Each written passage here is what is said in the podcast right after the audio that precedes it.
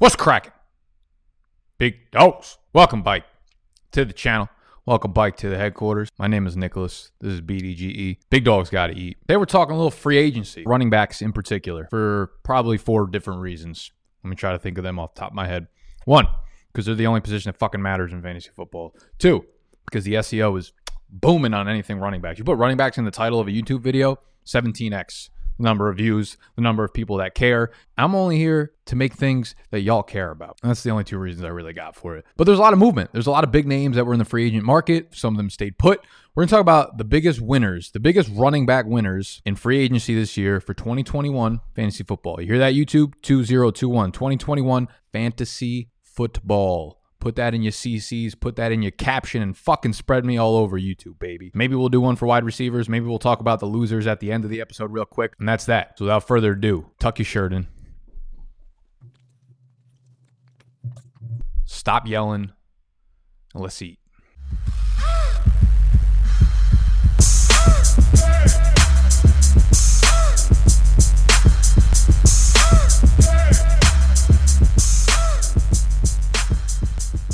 If at any point y'all enjoy the video, all I ask of you, all I beg of you, is to hit the button that looks like this. It's about 14 centimeters below the actual video itself. looks like this, not the one that looks like this. Subscribe to the channel if you're new because we're covering fantasy football, dynasty, rookie, season long, redraft, bunch of shenanigans behind the scenes for the rest of my life, pretty much. So subscribe to the channel if you give a about any of those things. Winner number one, and this is no particular order, but this might be in, in order of guys that I like the most. Because I fucking love Chris Carson. I really love Chris Carson. I am I am ecstatic for this man that he was able to re-sign with the Seahawks. He was linked to a few different teams. We heard Miami. I was making up rumors that Buffalo was interested in signing him. I just would have liked the landing spot. But he lands back with Seattle. Two years, 14.6 million, something like that. I believe there might even be like a third year on the contract, but it's voidable. I don't know why like everyone just decided to make voidable contracts this year. No one had ever really heard about it before this year. And then all of a sudden, we're just going to start handing out seven year contracts, but six years of them are voidable. I don't, I don't really know like who wins in that situation. I'm not really sure uh, where that came from, but it's a popular thing, and I believe that's what happened with Chris Carson. Two years, $14.6 million. This dude is basically, without a doubt, he has given his entire body, soul, skin, heart, tears. He's going to have CTE because of Seattle. So the least they could do is pay this man like a decent salary. And and they did that. They could have took him off and thrown him away like a used condom, but probably against their best interest, they decided to put it back on. You know, that's a that's a running back shouldn't get paid joke there. Not a good one. Not a good one. Talking about practice and practicing these jokes. Not a good one. But I'm glad Chris Carson's back with the team. Here's what we'll say, man. Chris Carson's coming. Uh, he's coming off a down year. He's coming off a down year. And uh, if any of you guys have gotten into the investing game over the last couple months, over the last year or so, this would be the the Seahawks buying a dip. I would say, okay, because you look at some of the numbers. 2020, he was injured. He missed some time. But you look at his rushing performances over the last couple years. Chris Carson, 100 plus yard rushing games. 2018, six of them. 2019, six of them. 2020, Take a guess. If you're listening via podcast, you don't see the zero up on the screen right now. I would head over to YouTube if I were you.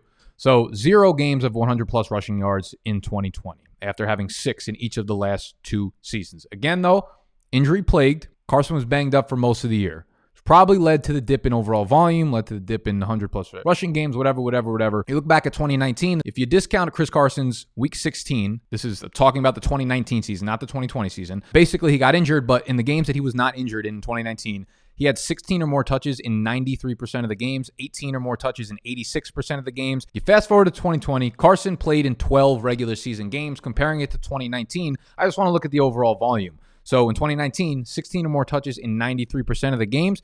2020, 16 or more touches in just 50% of the games. So the volume dips, but on an efficiency level, right? This is what we're trying to figure out. Carson gets signed to be the starting running back again in Seattle. Will he get the volume? Most likely. I think they signed him to be the guy that he's been for the last couple years. Is he still good enough to return that RB1, RB2 value in which you're going to have to draft him at? I think the answer is yes. You look at the efficiency numbers, he was as good as ever. You're looking at the raw totals, career high in yards per carry at 4.8. He averaged just 0.2 fewer fantasy points per game in 2020 than he did in 2019. And the more exciting part is when you look at his per game receiving numbers. If you pace out what he had last year in the 12 games in which he was limited on snaps because he was injured, he's looking at 61 targets, nearly 50 receptions, 383 receiving yards. So you pace that out for a full 16. That's a nice fucking hefty chunk. It's a nice hefty chunk of receiving production from a guy that you don't look at as a pass catching running back. Carson is just 26 years old. He's not old. He's been in the league for a while. He's he's been banged up. He's taken a lot of taken a lot of shots to the body, but he's, he's not old by any means, right? 26 years old, and nothing in this backfield has proven to be any sort of competition for him. You have Rashad Penny, you have DeeJay Dallas, you have Travis Homer. You look at Underdog's ADP, right? We're going to be using Underdog Fantasy's ADP from here on out because that's the sharpest in the industry right now. Underdog ADP has Chris Carson as the running back 23, 46th overall pick. Talking about the back end of the fourth round. I mean, you can give me that all day and tomorrow and the day after that. Huge winner in free agency, getting that re signing deal. After Chris Carson, we got Chase Edmonds, man. Kenyon Drake's gone to Las Vegas, but this leaves the backfield open to Chase Edmonds in Arizona, or so the Cardinals proclaim. You know, we've had some comments throughout the offseason. Cardinals head coach Cliff Kingsbury said the coaching staff is confident Chase Edmonds can serve as the team's primary running back. I get it. You know, like they're not going to not say that. He's the only fucking back they got in the backfield right now. They're going to give him a vote of confidence and then they're probably going to draft somebody. But you look at Chase Edmonds last year, he's coming off of career high in touches. Kenyon Drake was banged up a little bit, but it was 150 touches. Okay. So we're yet to see him really handle a big workload in the NFL. That's a red flag. We don't know if he can, hold, one, hold up over the course of the season because he is a smaller frame running back. But two, and more importantly, when we talk about guys who have never had a big workload, a big volume touch count. The bigger concern is can you actually be efficient over the course of the season when you get a bigger workload? Does your body wear down? Does that affect your speed? Does that affect your fucking fast twitch muscle fibers? What's going to happen with Chase? This could be what what here a few things that could happen, right? They could draft somebody and becomes a backfield by committee. The other thing that could happen is, is, is, similar to like Austin Ekeler, right? Where Austin Ekeler was a really, really, really efficient, solid role player in that backfield for the Chargers for a long time until he was forced into the starting role and then he explodes. There was two games last year or two games over the last couple years where Kenyon Drake has been out and Chase Edmonds has served as the unincumbent starter for the Cardinals. He had 28 and 29 touches in those two games. There is nothing to challenge him on the depth chart, right? I know a lot of I even like you know I, I like Eno Benjamin, right? As a prospect, I think he was a good player. I think he could he has a he's a wide skill set, but we're not actually going to sit here and argue that he's going to make an impact. The guy literally had zero touches last year.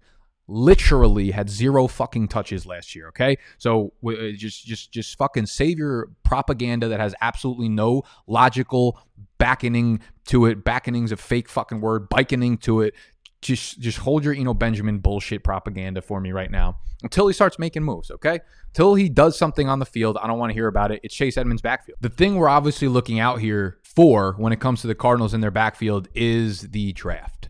Now, there was one really, really important move that happened this offseason for the Cardinals, and it was trading their third round pick to the Raiders for the center Rodney Hudson did two things. It was a double fucking dagger for Chase Edmonds. I don't mean he's getting daggered. I mean he's throwing fucking daggers out here.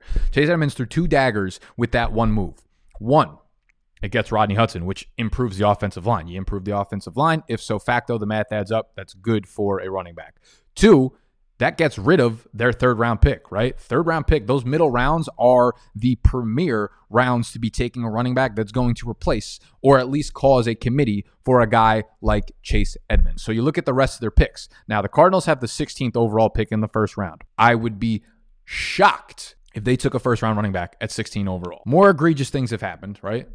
The Raiders took Josh Jacobs in the first round, and then they just signed Kenyon Drake. So that was that was borderline as egregious as the Cardinals taking someone. So I would I would go out on a limb saying they're not going to take anyone at the 16th overall pick. Then they have the 49th overall pick in the second round. If they do not take a running back with that 49th pick in the second round, they don't have another pick until the fifth round. So if Chase can fucking skirt his way past that second round pick without them taking a running back, he's in the clear. And the Chase. The chase is on. The chase is fucking on to chase Chase Edmonds away from the touches that he's going to get in this backfield. Okay. So despite his size, Chase is a three down player. The cards have shown that they can do that. They will are willing to do that with Chase Edmonds. So realistically, man, if they skip on a running back in the first two rounds and they don't take someone until the fifth or sixth round, that's not going to be real competition for Chase Edmonds. That's his job. So if you have Chase Edmonds in Dynasty, this was best case scenario for you. They didn't sign Kenyon Drake. They got rid of their third round pick. Things are looking good. His current ADP right now is running back 27, 60th overall. That's beautiful. He could be a high end running back too next year with RB1 upside. I'm, I'm a little hesitant to anoint him just an overall RB1. Again, career high 150 touches last year. Does he hold up over the course of the season as a workhorse? Can he be good over the course of the season operating as a workhorse? I would pencil him in as like a high end RB2 in my rankings, which will drop in the draft guide semi soon. I'll probably have him if they don't take a running back in the first couple rounds. He'll probably be in that running back 15 to 18 range, I would assume. Maybe a little bit, a little bit, a little bit higher. Talking about higher ranked running back. How about Mike Davis? The Falcons, the Falcons running back group is fucking bike, baby. The only thing more fucking bike than the Falcons are the Knicks. We're all bike. All the sports teams that I love, all the sports teams that I've been lifelong fans of since a couple weeks ago are back. We're fucking bike, baby. Realistically, I love this signing. I love the Mike Davis signing for the Falcons. This backfield was so fucking bad last year that even Allen Iverson was like, y'all need to practice more. And Mike Davis was a fantasy revelation for those y'all that had Christian McCaffrey and were able to fill him in with Mike Davis. Obviously, he's not fucking Christian McCaffrey level of skill set, but he did everything that you needed him to do in a three down manner. Okay. He can catch the ball, he can run the ball, he can operate on the goal line as of right now, Mike Davis is the starter for the Falcons. Currently, Gurley is where he belongs, probably in a fucking ice tub somewhere. And everybody else stinks. Ito Smith, even the one great white hope, of Brian Hill, he's a free agent, so he's gone. Okay. Now, the draft, just like the Cardinals for the Falcons, will obviously decide the fate of Mike Davis and what his fantasy outcome is, or to what degree this this committee can be in the Atlanta backfield. The the Falcons will have all of their picks this year except their seventh rounder. They also have three fifths and two sixths. So that is like prime time. You know, I, I went to I went to look back at what their historical drafting prowess is when it comes to running backs. You know, do they pay up for running backs? Because some teams have like, you know, some teams just don't pay up for certain positions. They're really good at scouting. They're really good at hitting on them. Other teams are just fucking stupid, plain stupid, and they use draft picks on positionals that on positions that just don't have high value. But they'll continue to not learn from their mistakes. And I was like, are the Falcons one of those fucking teams? You know, because the Falcons are one of those teams where like everybody is just Travis Etienne is going to be on the Falcons. Travis Etienne apparently is getting drafted by 17 different teams. The Falcons being one of them. I'm like, how how realistic is that? Now going back, I got the numbers here. Falcons haven't selected a running back earlier than the 73rd pick, which is in the third round, since TJ Duckett in 2002. But they do have a new GM now coming over from the Saints, Terry Fontenot, a new coach Arthur, Arthur Smith. So everything about the drafting and the and that kind of shit might be out the window. Okay, they saw massive success with Derrick Henry last year, uh, you know, under Arthur Smith. So I'm not saying that it won't happen. I'm not saying they're not looking at a guy like Najee Harris, but Arthur Smith is going to bring a far more balanced offense to Atlanta, which I think good for all the running backs involved. What we do know is what Mike Davis is, right? He's a guy who can do everything. Again, he's not explosive, but he will stay on the field for forever, and he's going to be fine doing that. He was fourth among running backs last year in receptions. The Falcons didn't really pass their running backs, and neither did Arthur Smith, but whatever. This is a great signing for Mike Davis. Right now, currently running back 39 off the board, 111th overall per underdog ADP. I'll be drafting Mike Davis, even even if they grab a. a I, I would see them grabbing a speedster in the draft. You know, think of like a Chuba Hubbard if he goes in the third, fourth round. Think of Javian Hawkins if you want to wait till like the fourth, fifth round to you know pair a more explosive back with a guy like Mike Davis, right? And there you go. You got explosivity. You've got save big on brunch for mom, all in the Kroger app. Get 16 ounce packs of flavorful Angus 90% lean ground sirloin for $4.99 each with a digital coupon. Then buy two get two free on 12 packs of delicious Coca Cola, Pepsi, or 7UP, all with your card. Shop these deals at your local Kroger, less than five miles away. Or tap the screen now to download the Kroger app to save big today. Kroger, fresh for everyone. Prices and product availability subject to change. Restrictions apply. See site for details. Uh, explosivity. Is that is that a real word? Explosiveness, explosivity. You got thump. You got thump daddy Mike Davis. You got goal line work there. You got you know you just got everything. If you if you draft one explosive running back, the Falcons backfield is fucking back, baby. Another low key winner in free agency, I think, is Miles Sanders. Man, I don't think most people are thinking of Miles Sanders as a winner, but I do, man, because they could have went out. Clearly, they wanted to get a thicker back. They tried to do it with Jordan Howard last year, and now it's Miles Sanders and it's Boston Scott. Jalen Hurts basically gone ahead and gotten the nod from the front office up in Philadelphia after moving back from sixth to the 12th draft spot. They're not going to be looking for drafting a quarterback. And I really like Miles Sanders running behind a mobile quarterback like Jalen Hurts. I thought Philly could have looked at some of these stumpers. I thought they could have looked at a Mike Davis. I thought they could have looked at a Leonard Fournette. I thought they could have looked at one of these bigger backs to pair with Miles Sanders because he had trouble staying healthy last year, and they've always talked about not wanting to use a committee, and that's a Doug Pederson thing. I get it, I get it. I I think all things considered, Miles Sanders was actually a winner in free agency, despite nothing really happening here. Miles Sanders is a guy that's going to be drafted probably in like the third round, and I will have some shares of him again.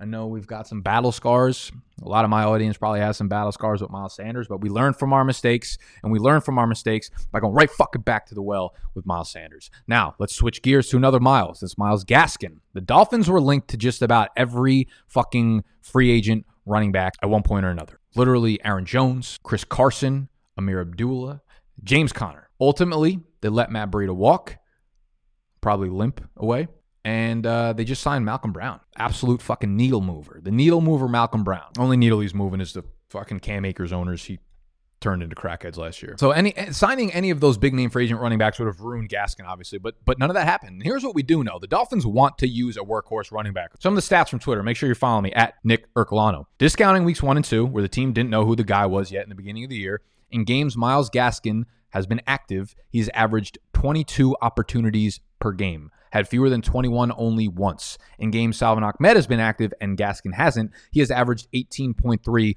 opportunities per game, fewer than 18 once. That's what we do know. We do know they want to use a workhorse. What we don't know is who that's going to be. And the Dolphins, the Dolphins have stupid fucking draft capital. It is completely front loaded. When you look at the picks, they've got the sixth pick, the 18th pick, the fourth pick in the second round, the 18th pick in the second round, two more third rounds, a fifth, and two sevenths. I don't know if that necessarily means they're more likely to draft a running back, but what it does mean having all those picks from rounds one to three is that if they do go with a running back in the first three rounds, much more likely that immediate competition for Myles Gaskin. The way I look at draft capital and running backs is this. If you're drafted in the first round, you're going to be looked at as the immediate starter. Second round, immediate committee with starter upside. Third round is immediate opportunity to compete for a big role. Fourth round is upside with uphill battle for immediate role. round five, once all your favorite fucking running backs start getting picked, Dynasty Twitter is making up fairy tales about how they're how they have they have a fucking path to being the starter. That's the way I look at it. Okay, anyone within the top three rounds is going to be able to compete immediately for a sizable role in that backfield, which is obviously a cause for concern for Myles Gaskin. But this is a free agency video. All right, Myles Gaskin cleared the way and they don't have a starter ahead of him right now because they did not sign anybody. Right now, he is currently the RB 30 off the board, 80th overall per underdog ADP. I'll be taking some shares there, man. Worst case scenario, you probably have a committee back. If they end up going with Najee or Travis Etienne, you're fucked. But I'd roll the dice. I'd roll the dice a little bit because I think he has real, again, whoever the starter there is, they want to use a workhorse. So 50 50 chance they come away with a late round running back and he remains the starter and the workhorse there. Aaron Jones, also workhorse, also a big time big time winner in free agency. I love him being bike with Green Bay. Okay. I was saying this all offseason. I think the best spot for him would be landing with Green Bay again to continue his career. He gets that fat contract to become and remain the featured workhorse in Green Bay. The reason we loved him coming back to Green Bay is because anytime you move, it, it causes a level of uncertainty what your role is going to be in the new offense. This offense already has incredible upside. They have Aaron Rodgers as their quarterback. They were literally the highest scoring offense in the NFL last year, and they had a great, great offensive line. That is the perfect setup for a guy like Aaron Jones. They lost Corey Linsley. That was PFF's highest graded center in the NFL. That's going to hurt. He's going over to the Chargers. Regardless, though, man, this is this is an Aaron Rodgers offense and they're going to be scoring the ball a lot. Highest scoring offense in the NFL last year. Tons of opportunity for Aaron Jones. Aaron Rodgers is 9.1% touchdown rate. 9.1% of his throws went for touchdowns. That is an absurd rate. It was a career high by far, and it's not even going to be close to that number. So when they're on the goal line, look for a lot more of those touchdowns to go Aaron Jones's way, not through the air to Davante Adams. Jamaal Williams is out, which obviously means more pass catching work for Aaron Jones because Jamaal Williams took a lot of the targets and the receptions in his Jamaal Williams games. Okay. AJ Dillon probably gets a little bit more work on the ground. I would take the sacrifice of having Aaron Jones getting more work through the passing game to give some to Fat Boy AJ Dillon on the ground. The Packers again willingly somehow chose to forego any of the wide receivers in free agency. So there's a good chance that Aaron Jones is like borderline the second pass catching option on this team again. it's all good right now. Right now, his ADP is about as high as it can possibly go. Running back eight right now, 12th overall, so he's already a first round pick. Melvin Gordon's another winner here. Philip Lindsay, he gone. He's on the Texans, which is just the fucking most absurd depth chart of running backs I've ever seen. It's Philip Lindsay, it's David Johnson, it's Mark Ingram, it's some guy named fucking Scotty. I don't know what's no one knows what's going on in Houston. My heart goes out to the people in Houston right now. Strictly from a running back depth chart perspective, right? I don't know what's going on in your personal lives, but just based on that shit, I'm I, I, I don't know how you're living your lives on a normal basis. Royce Freeman stinks. They signed Mike the God Boone. Okay, so that's that's that's that's that's a move to keep your eye on. But I think I think Melvin Gordon has a chance again to be one of the most underrated high floor running backs too in fantasy football. Most people probably don't know this, but Melvin Gordon literally finished as an RB one last year. He was the running back 12 overall, and he played in 15 games. He had over 1,100 total yards and 10 touchdowns. There's really no reason that cannot happen again. Uh, do they try to find the next Philip Lindsay in this year's draft? Maybe maybe I, a guy I named for the Falcons before, Javian Hawkins, I feel like, and Chuba Hubbard, I feel like both play very similar to Philip Lindsay. We'll see if they go down that route again with, you know, getting a late round value running back. Regardless, Melvin Gordon as the RB26 right now, 55th overall, feels like a phenomenal fucking RB2 if you go with one running back early on in the drafts and you go heavy on wide receivers or you want to dip into that Travis Kelce kind of shit, right? And probably not my style of drafting. But if you do do that, Melvin Gordon as an RB2 flex play is a beautiful, beautiful, beautiful pick, as is James Robinson, man, because the Jaguars signed Carlos Hyde, and that's their big signing. That was the that was the big fucking signing that everybody wanted to sell James Robinson for.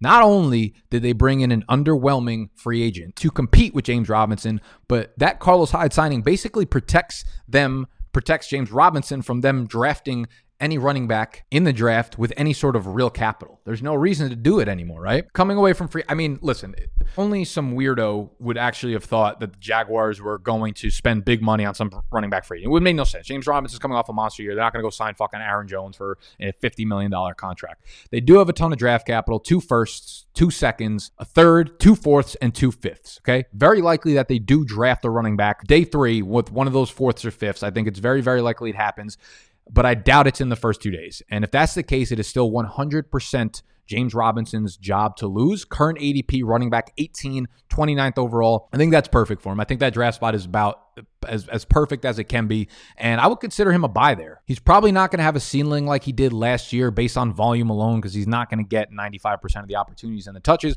Carlos Hyde will get some of those, but he's going to be one of the highest floor players in an ascending offense. It's going to have Trevor Lawrence now. They've got more weapons on the outside. It's going to move a lot more smoothly. He's going to have more scoring opportunities and they show that they have no fucking problem throwing him the ball. So James Robinson, big winner in free agency. I just I just think that people selling James Robinson were pretty fucking dumb to begin with. From a business owner perspective, you look at James Robinson, there's nothing wrong with him. You don't fix him. You don't spend money on a part of your business, on an asset in your business that doesn't need fixing. Am I buying a new fucking printer when my printer works already? No. Do I need uh, bad example. I do need new lightings or to figure out how to fucking light this place up. Do I need a new lens? Do I need a new camera? No, I don't.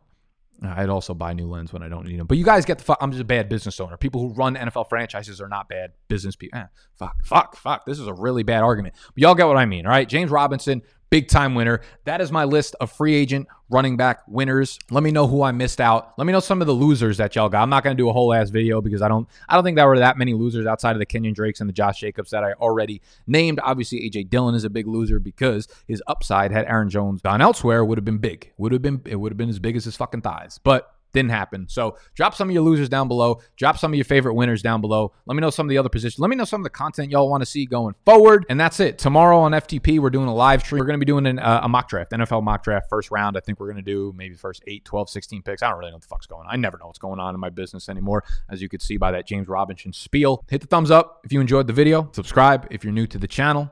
I love y'all. I'm out. Ah. Ah.